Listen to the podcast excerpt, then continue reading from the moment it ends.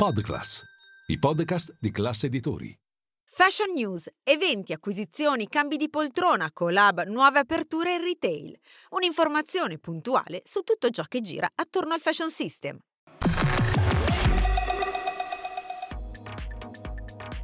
Cambio ai vertici di LVMH, Michael Burke è stato nominato presidente CEO della divisione fashion del gruppo. Il manager succede a Sidney Toledano che invece è stato nominato advisor del presidente e CEO di LVMH, Bernard Arnault. Il mercato dei prodotti falsi in Europa raggiunge i 16 miliardi di euro all'anno. L'Italia è uno dei settori più colpiti dalla contraffazione nel settore dell'abbigliamento, che genera una perdita di 1,7 miliardi di euro l'anno e di 19.000 posti di lavoro. Piazza Affari brilla Richmond che chiude il terzo trimestre 2023 con un fatturato di 5,6 miliardi e ricavi in crescita del 4%, in tenuta grazie al segmento dei preziosi e al mercato asiatico.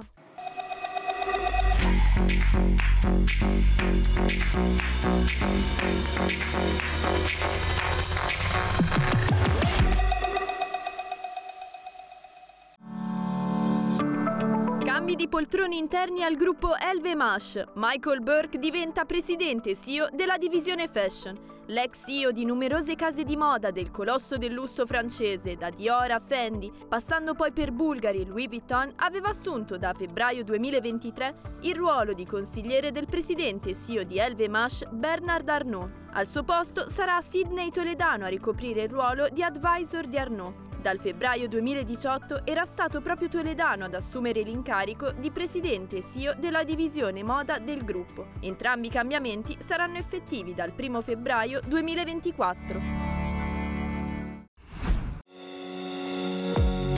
Borse, cinte e t-shirt all'apparenza originali. Il peso del mercato del falso in Italia annualmente raggiunge gli 1,7 miliardi di euro, comportando una perdita di 19.000 posti di lavoro nel comparto dell'abbigliamento. È quanto emerge da uno studio dell'Ufficio dell'Unione Europea per la proprietà intellettuale su dati relativi al triennio 2018-2021. Tra i settori presi in esame moda, cosmesi e giocattolo. Tra queste l'industria dell'abbigliamento è quella maggiormente penalizzata dai prodotti contraffatti, generando in Europa ricavi mancanti pari a 12 miliardi di euro anno, il 5,2 del fatturato della moda e 160.000 posti di lavoro persi. Nel comparto abbigliamento e calzature, nonostante il bel paese sia uno dei più colpiti, in testa alla classifica c'è Cipro che registra una perdita delle vendite del 10,7%, poi l'Irlanda con il 10,2%, Lussemburgo con il 9,2%,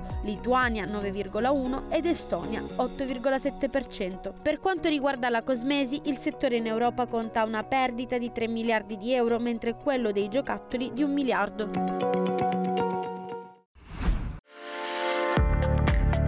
Richemont chiude il terzo trimestre 2023 con un fatturato di 5,6 miliardi di euro e ricavi in crescita del 4% a cambi correnti. Il gruppo ginevrino ha archiviato l'anno mostrandosi in tenuta nonostante il rallentamento che ha colpito l'alto di gamma. A trainare le vendite il comparto gioielleria di cui fanno parte i brand Buccellati, Cartier, Van Cleef Arpels col business del colosso elvetico che ha generato un più 6%, compensando la flessione degli specialist watchmakers meno 1% e degli altri rami di business meno 4%. Tra i mercati che hanno fatto registrare i risultati migliori l'Asia con la Cina continentale che ha chiuso a un più 25% e il Giappone cresciuto invece del 18%. L'andamento trimestrale ha concesso quindi al gruppo di chiudere in nove mesi con ricavi in aumento del 5%.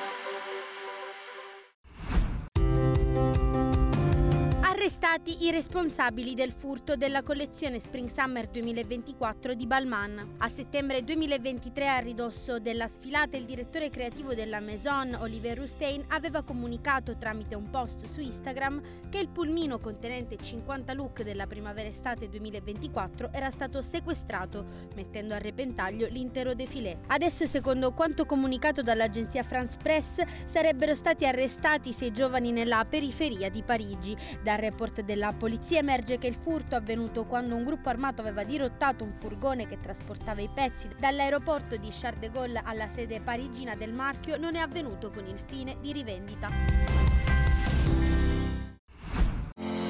Marcolin e GCDS siglano il rinnovo anticipato dell'accordo di licenza in esclusiva mondiale. Il nuovo deal prolunga la sinergia e il rapporto già consolidato tra le due aziende, nato nel 2019, fino al 31 dicembre 2028. Quindi l'azienda veneta, specializzata nel settore dell'eyewear, continuerà ad occuparsi del design, della produzione e della distribuzione degli occhiali da sole e montature da vista del brand disegnato da Giuliano Calza. Linee sportive, forme originali, materiali tecnici e una palette colori vibranti, caratterizzate da ironia e dallo stile street, le collezioni sviluppate da Marcolin riflettono i codici estetici distintivi di GCDS. Continua così il rafforzamento delle partnership nel mondo dell'occhialeria. Pochi giorni fa anche il gruppo Safilo e Moschino hanno annunciato il rinnovo anticipato del contratto di licenza per le collezioni eyewear fino a dicembre 2033.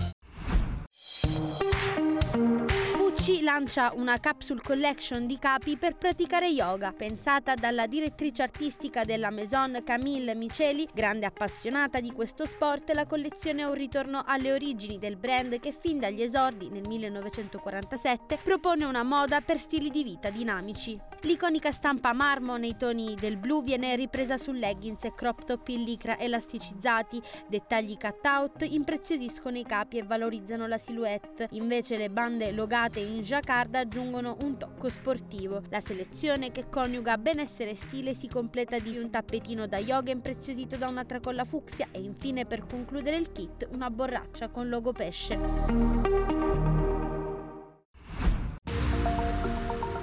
Puma e Perks Mini, brand australiano di streetwear, presentano il quarto atto del progetto PAM Puma Bioverse. Anche questa volta temi fondamentali sono la biodiversità e la tecnologia intrecciata con la natura. Una collezione che raccoglie una serie di modelli adattabili e unisex, caratterizzati da grafiche criptiche e loghi che appaiono su abbigliamento, calzature e accessori per l'outdoor. Per la campagna pubblicitaria protagonista il rapper giapponese Toji, circondato dalla foresta di muschio Koke no Mori sonori. Gli scatti portano la firma di Idan Barazzani con le ambientazioni dell'artista visivo Matea Friend. La collezione sarà disponibile dal 20 gennaio presso gli store Puma e Pam, i siti dei due brand e alcuni selezionati retailer.